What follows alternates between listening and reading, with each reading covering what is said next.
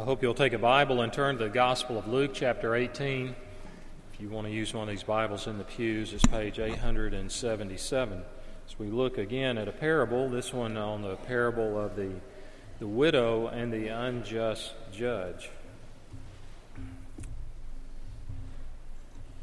You know, I'm looking down here. Y'all, I saw y'all's picture on the front of the Macon Telegraph today. Y'all are famous. Anybody come up asking this this family up here? You need to go see that. If you don't take the paper, look at Macon.com. Not now, after the after the service, and uh, to see that article. I tell you, uh, this is uh, before I read the passage. Uh, uh, I'm, I'm grateful that a number of people here in the, this congregation are part of uh, the movement to adopt children, especially out of very, very bad homes. And last weekend, our uh, or last week, our daughter and her eight children, four of whom are adopted, were here for several days. And two, um, two were adopted. They're, they're twins out of a, a very, very bad situation. Through covenant care, they were adopted, and um, Afri- African American. And uh, Barbara just made the comment. I don't know if it was either that night after we'd all been together watching some Disney movie, I think. And um, no, maybe it was Die Hard. no, it was uh, it was a Disney movie. And Barbara said after they went up to go to bed, she said, "Think of how those kids' lives are different than what the situation was they were in." And, and it just kind of hit me fresh. And uh, I was talking with a, um, a, a, mom that has, and dad that have been involved in adoption after the first service, and uh, it's really an honor to serve Christ with you to see that. Uh, my generation, that was after Roe v. Wade was passed, when I was a senior in high school, then our understanding of what it meant to be pro life uh, primarily was to seek to change the law, which is still a good thing to do, but I think the newer generation, like even our, our daughter and son in law, they, their idea of being pro life is adoption. And they, uh, to, to adopt children and take action. Uh, so when I hear people say, hey, people that are pro life don't do anything except, I think, you don't have a clue. You really don't have a clue. Come visit people in our church, and you will, uh, you will gain an understanding has nothing to do with the sermon. we come to Luke chapter 18, and this is a sermon about persistence in prayer. It's not so much just about prayer, it's a parable. I'm sorry, it's a parable about persistence in prayer. Christ, um, Luke records this of what Christ said. And he told them a parable to the effect that they ought always to pray and not lose heart. There's the purpose right there, stated in the first verse. This is the purpose of the parable he's getting ready to tell, that they should pray and not lose heart. He said, In a certain city there was a judge who neither feared God nor respected man. And there was a widow in that city who kept coming to him and saying, Give me justice against my adversary. For a while he refused, but afterward he said to himself, Though I neither fear God nor respect man, yet because this widow keeps bothering me, I will give her justice, so that she will not beat me down by her continual coming. And the Lord said, Hear what the unrighteous judge says, and will not God give justice to his elect, who cry to him day and night? Will he delay long over them? I tell you, he will give justice to them speedily. Nevertheless, when the Son of God, Son of Man comes, will he find faith on the earth? The purpose of this parable, as I said, is stated in verse 1. So that we would always pray and not lose heart. Let me ask you, what does it mean to lose heart? If you ever prayed for something, just ask yourself this that was very vital, it was very important, and you prayed maybe one day for it, and then you prayed the next day for it, and then by the third day you just thought, all right, I made my request known. If God's going to do it, He's going to do it. Or, or you just kind of give up pessimistically, well, God's not going to answer this. You lose heart. That's, that's, what he's, that's what he's describing here. So the purpose is to say, hey, persist persist in prayer. We have two characters, two main characters There's a third character, the adversary, but we don't know anything about that person. First, we have the widow.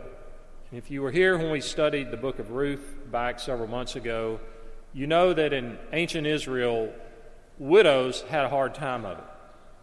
In fact, in many cases, they had such a hard time of it that God gave specific laws to protect them. In the book of Deuteronomy, chapter 27, God threatens to place a curse on a, a person who withholds justice from a widow. Apparently, that was what was happening with this particular woman. We're not told her name, but this widow, justice is being withheld from her, and she needs help. And we assume there's certain degree that it's a money matter because she goes on her own before the judge. She doesn't have an advocate. That's the first character. The second character, obviously, is the judge. And we're not told much about this judge, but we have a succinct little description. He neither feared God nor respected man. Now, there's a lot packed into that. That is concentrated. Some people today, maybe you're this way, you care about religious principles and you care about what God wants us to do, and you could care less about public opinion. You're bold, you really don't care what anybody thinks about you. There are other people who only care about public opinion and not about what is ethical or right, only care about perception. How do people see me? This man cared about neither. He didn't care what God thought, he didn't care what people thought. He obviously did not have to run again to be elected to be a judge. Whether he was appointed for life, whether he had paid for the office, however he got there, he's obviously not worried about keeping his job. So he didn't care what anybody thought. And this widow who's vulnerable goes before him, and we don't know the, the specifics, just says, Give me justice against my adversary. In other words, take up my case. Help me get things right. And he refuses. There's no indication he even cares. She's just seen as a nuisance. There's nothing in this case for him, and so the woman sees that her only weapon, you might say, her only leg to stand on is to persist, to go over and over and over again. Give me justice against my adversary. Imagine, I mean, just imagine with me for a moment, let's say this man's married. And he goes home after a long day in court. And his wife says, Honey, how was your day? He said, Well, it was a pretty typical Monday.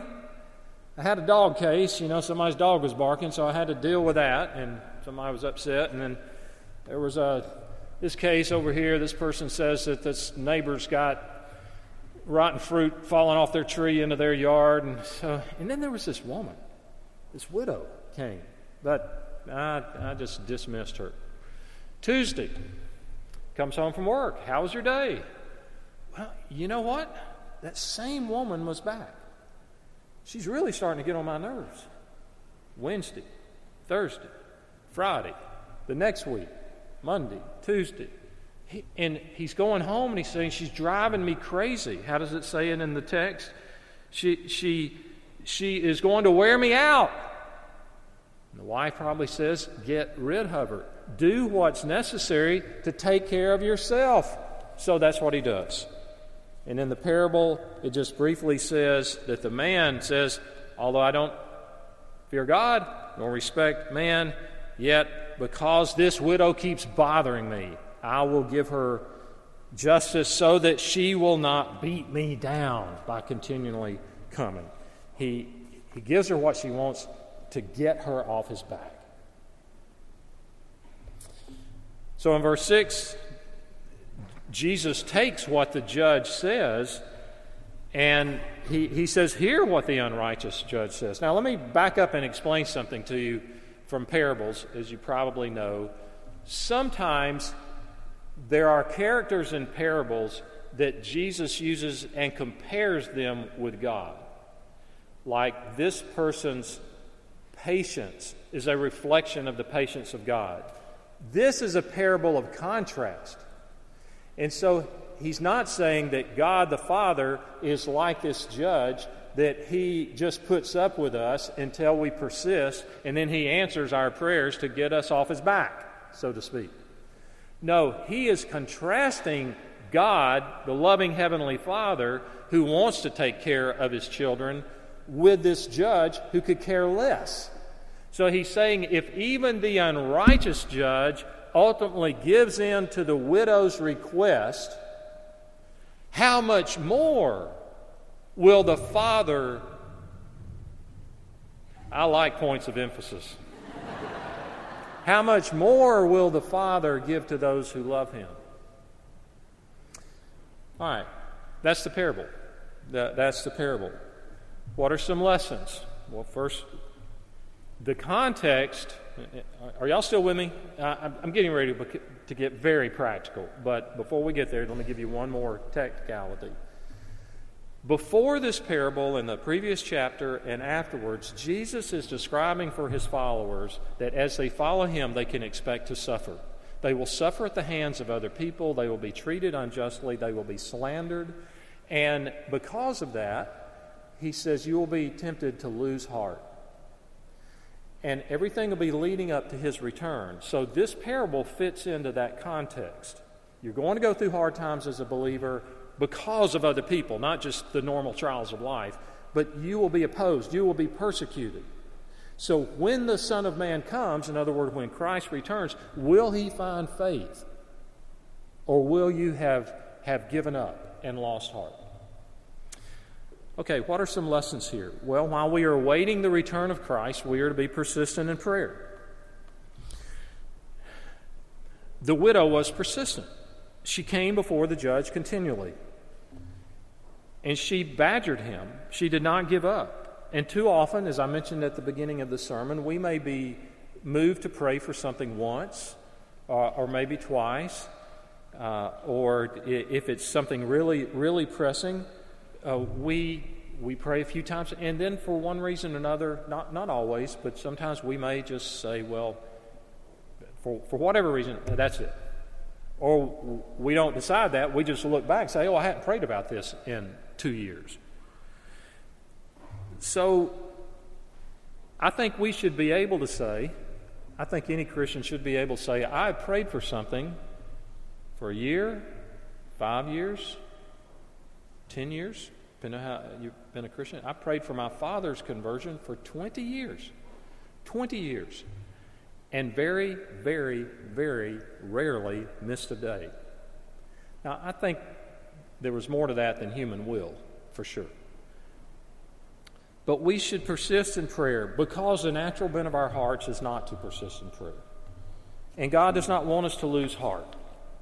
Here are some biblical examples when we look at the scriptures, especially the Old Testament, we have many characters who prayed for months or years before they received answers, and in many cases, the answers didn't come until after they had died. The prophet Habakkuk. He begins his prophecy in the little book of Habakkuk with the question there in chapter 1, verse 2 How long, O Lord, must I call for help? I've been calling and calling and calling, nothing's happening. Then Daniel. We think about him in the lion's den. That's at the beginning of the story. But then after that, he serves in this pagan king's court and he prays and he waits 40 years, 40 years before that king is converted. Sarah, the wife of Abraham, waited for years for God to fulfill the promise to give a single covenant child to them. During the lifetime of Abraham, God did not fill his promise to make Abraham the father of a great nation, of many nations. Although God is still doing that with the expansion of his church, Abraham never lived to see it. We find a woman named Hannah in the Old Testament. She went up to the temple regularly to pray and to ask that God would give her a child. And God answered that, but it was after years of prayers. In Psalm 69, verse 1, the psalmist says, Save me, O God, I am worn out from calling for help. So often, those that we see commended in the Bible for their faith, we often overlook the fact that they had great faith over a long period of time, and often prayers that they prayed weren't answered immediately, and sometimes not until after they died. Many of you here probably know the name of George Mueller. George Mueller is often associated as being a man of prayer, and he ran an orphanage uh, in England during the 1800s. It, unusual life. George Mueller lived pretty much during the entire 19th century. He was born in 1805 and he died in 1898. My father was born in 1920 and died in the 1990s. And he used to tell me, Chip, you're going to get to see the turning of a century, but I, I got to see the turning of a millennium. But he said, I will not get to see that because of when I was born. So, anyway, George Mueller, 1805 to, to 1898. Uh, and if you, if you Google George, and once again, not now, but later, if you, if you, if you look up George Mueller, M U E L L E R, I'm George Miller, he's George Mueller, uh, you will find lots of quotations about prayer because he was known as such a man of prayer. But he not only started one orphanage, he started a, like a network of orphanages. But even more so than the things he wrote about prayer and how those orphanages were supported by prayer and very specific prayer for food and things like that, he had five friends that when he was about 41 years old, he began to pray that these five friends that he had known since childhood would become Christians. None of the five were believers. After many years of prayer, two of them were converted. Later in his life, continuing to pray persistently, one more was converted. And then after he died, the other two were converted. And you just wonder, from a human standpoint, and we can't know the side of heaven, but from the human standpoint, what part did prayers and persistent prayers of George Mueller play in that? So, why does God want you and me to persist in prayer? What is accomplished by persistence? Why can't we just pray once, God answers, be done with it? He's all powerful, He knows everything. Why this persistence aspect? Well, God may do something better. God may do something better than we ask. Some of God's greatest answers may come from prayers that seem unanswered. And I can't remember who said it, but I read it in one book where the person said, if God would say, if, if you knew all that God knows, you would have asked for what God gave you. If you knew all that God knows, you would have asked for what He gave you. He may do something better because it's not limited by our time frame. God uses persistence to provide blessings that require the passing of time. You may pray, if those that are parents may pray for the spiritual growth of your children. Those that have wayward children may pray for them. Those that are in a marriage, perhaps, where one of you has become a Christian since you became, since you were married and you're praying for your spouse or, or someone, another person you love, like your, your parents or, or someone else, or, or a, a chronic health issue, especially with a child. Um, or guidance, guidance regarding a, a life affecting decision or like many of us, for awakening in our own nation, in our own church, in our own city, true awakening. And by persisting in prayer, God does something in us. Our circumstances may change or they may not. Uh, but we learn to trust God and how He works. God may do something better because it's not limited by what you can see. Now, this book, I know you can't see it from there, is entitled For the Glory. I've read a lot or listened to a lot of books the past few years. This one came out in 2016. For the Glory Eric Liddell's Journey from Olympic Champion to Modern Martyr. This, without a doubt, is probably the best book I've read in five years part of it, not only the content, which is extremely moving, but Duncan Hamilton is a British sports writer and award winning author who's an excellent writer.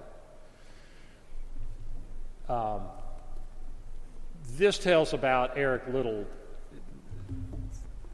born to missionary parents from Scotland in China. He grew up in China, and then he became Olympic champion, a gold medal winner in the 1924 Olympics in Paris. For those older Americans, that's when Johnny Weissmuller, okay, don't raise your hand if you know who Johnny Weissmuller is, but some of you do. Uh, that's when he won the gold medals for, for swimming. So, Eric Liddell, after the Olympics, and you can watch those races on YouTube. I went back when I was reading this book and I watched and saw the things he was describing. Uh, he went back to China, and that's where he wanted to invest his life in missions. And he was serving on a team, and he fell in love with a young woman from Canada who was also on the mission field. They were married, they had two daughters and were serving there. And he had prayed, prayed his, prayed his life that, Lord, use me in Asia. Use me in Asia to see many people come to faith in Christ. Well, in the 1930s, and then with Japan's expansion and so forth, and all the tension, Japan invades China. The mission agency under which Eric Liddell and his wife were serving said, Send your wife and daughters to Canada. We need to get everyone out, but you stay behind for just a little while to wrap up some things. There wasn't just a little while, and Eric Liddell was imprisoned along with many, many others there in a Japanese internment camp. He ultimately died from a brain tumor while he was in that internment camp. But so much of this book focuses on what he did and how he ministered in that setting. He set up schools. He, he organized athletic teams, all to try to keep the morale of the people. One man who was going to take his own life, Eric was an encourager and talked to him. The man obviously not only did not take his own life, he later went on to train hundreds of missionaries. One of the children in the camp was the great grandson of Hudson Taylor, the, the missionary pioneer into China in the 1800s. And his, his great grandson was there, and Eric ministered to him. He later becomes the chairman, the director of Overseas Missionary Fellowship, directing 900 missionaries. Stephen Metcalf was in the camp. He goes and is a missionary leader in Japan. Eric Liddell dies, never sees his wife and daughters again. And we could say all those years of prayer, God didn't answer. God did not use him in Asia. And yet, look at how he did use him there. But he used him in a way that he never would have foreseen or ever planned for or ever desired. And that was to minister to these children in this prison camp. So God wants us to persist because He is not limited by what we see, He's not limited by what we think, and He may, may do something better. Y'all aren't in a hurry to go out in the rain, are you? I'm going to include something I had to cut at the first service. Um, is that all right? Okay. Charles Spurgeon was a Baptist preacher in the 1800s in London. You, you think, Chip, all your illustrations are 150 years old. I like to use dead people because I know how they finished. You get it, right? It's, it's, a, it's dangerous to use living people because you don't know what's yet to happen. Um, so Spurgeon preached, and but one of the books I have is called the Pastor's Prayers, and it's the corporate prayers, the congregational prayers that Spurgeon would lead before the largest congregation in the world at that time, the first megachurch. He preached to 6,000 people at each service at the Metropolitan Tabernacle. And he was such a man of prayer. I had read hundreds of his sermons, but I got a hold of this book and I started reading the pastoral prayers, and, and it was almost beyond belief how specific he would get in praying for the. It would be so politically incorrect today. I, I can't believe this book would even be printed, but it's great. And Spurgeon would get so involved in the pastoral prayer that he said when he'd open his eyes, he would often it would stun him. He didn't realize there was anybody else in the room 6,000 people. But almost every prayer, not everyone, but almost everyone, he prayed for the expansion of the gospel and he prayed that God would change the hearts of the Mohammedans. That's what they called Muslims then. None of whom were in England at that time. He, he prayed that the, the crescent star would wane. He prayed about Roman Catholics. He prayed about lots of things. All right. But I thought, now, all right, there was Spurgeon praying persistently, and we assume that some of the people were praying along with him, so thousands of people praying these prayers that were very specific that God would, would give no success to the movement of Islam and cause it to wane. None were in England at that time, and today in London there are almost 2,000 mosques. What did God did God turn a deaf ear to those prayers? If you know, and you probably do, that in London, the, the Islamic community is very well organized, very well funded from the oil wealthy countries, and they send missionaries to England like crazy to see England become majority Muslim. And I read these prayers printed between 1840 and he died in the, I think it was uh, 1892, something like that. And I think, okay, here we are just a little over 100 years later. And if he had only seen this that he was praying about, when, when he was praying it, there were no Muslims in, in London. And yet, if you read about these things, the early 20th century, the early 1900s, marked the first serious efforts of British and American missionaries to reach Muslims. In those early decades, mission organizations could count more missionaries who died trying to do that than those who had been converted. But all that has changed in the last 40 years. And there have been more conversions of Muslims to Christianity in the last 40 years than in all the previous centuries put together. So I back up, and I, this first time I've used this in a sermon, and I ask, did God, how did God receive the prayers of Charles Spurgeon? I would say, were they effective? Yes, but not in any way that they would have guessed. Not in any way that the people who prayed the prayers would have thought. God is doing great things. You know where the fastest growing church is in the Middle East? Christian church? Iran. It's in Iran, and there's strong persecution. Uh, and most of it has to be underground, but it, it is growing. At all the people that study these missiologists and so forth, that's where God is really, really moving. Praise God. All right. A few more minutes. What is God doing then when we persist in prayer? One, He's creating in us Christ likeness. If Romans 8:28 says all things work together for the good of those who love God and called according to his purpose, the highest good is Christ likeness. So he's working in us to make us more like Christ as we persist in prayer. Second, he's doing away with distraction.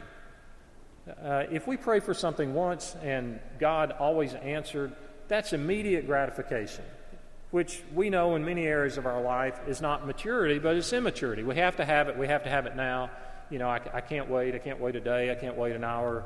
And yet, God develops maturity in us as we pray. Third, as we pray persistently, we depend on Him more and more. I read of a, a, young couple, and I'm sure this testimony could be very common, who said that while their children were young and then as in their teenage years, they prayed like crazy for their children, especially their teenagers.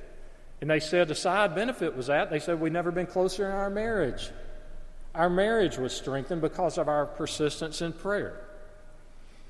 Fourth, we grow in Christ. Prayer is a means of grace, it's a tool that God uses to cause us to grow. Fifth, as we pray persistently, He renews our hearts. Uh, we pray persistently. As we do so, it's not so much that He changes our wills, but He brings our will into harmony with His. And so there are things we may pray for very persistently, and the more we pray, say, you know, I don't think this is really, from the wisdom I have, I don't think this is really what I ought to be praying about. I need to tweak this, I need to change this some, and pray in a different direction. And last of all, it helps us to refine our prayers. As I told you, the, the context was suffering. What will happen? It, it has more and more application to us, I think, all the time. Falsely accused, slandered. He says they'll be persecuted. But he says, as you are victims of such, that if we cry to him day and night, he promises to vindicate us. And so the point of this parable is that in the midst of, of this, in the midst of, of persecution and slander and injustice, for no other reason than that you're a believer, uh, Jesus encourages us not to despair, but to persist in our prayers and not lose heart. And so he ends in verse 8 when he asks an unusual question, and it's rhetorical, but it can still be asked now. Nevertheless, when the Son of Man comes, will he find faith on earth? I think it's, my opinion is it's rhetorical because we can ask it of ourselves. If he returned in a month, would he find faith right here? Right here. Right there. And the way that he's talking about in this parable that reveals that faith is persisting in prayer. Let's pray together. Our Father, prayer is very, very difficult because it's invisible. We often we're, we're, talking to someone that isn't there, so it would appear. It seems to us we're not used to something like that, and yet we can't deny the example of Christ, God in the flesh, and yet made prayer a priority slipping away often into the wilderness to pray, praying when he was physically exhausted, praying on the cross, uh, and now interceding for us at, at this time at your right hand. So we pray that you'd help us in this area that our flesh does not find easy. And we're easily distracted, we're easily discouraged, uh, we want results immediately, and yet, you have situations in all of our lives with people we love and know closely, and others that we're just acquainted with that need intercession. And we pray that we would rise up to be those people uh, to pray. Some here are very persistent. We'd be astounded at the time and diligence that some of the people here in this room have given to prayer through the years since they came to know Christ as their Redeemer. Others of us have not been persistent and we're easily discouraged. So we pray that wherever we are, that as we leave today, you might help us. Uh, help us as, as those that you love, that you've chosen through Christ to be more persistent in prayer. Uh, that you would help us and give us faith, that it would flow from the heart, not something external or being forced on us, but something we desire to do. We pray in Jesus' name. Amen.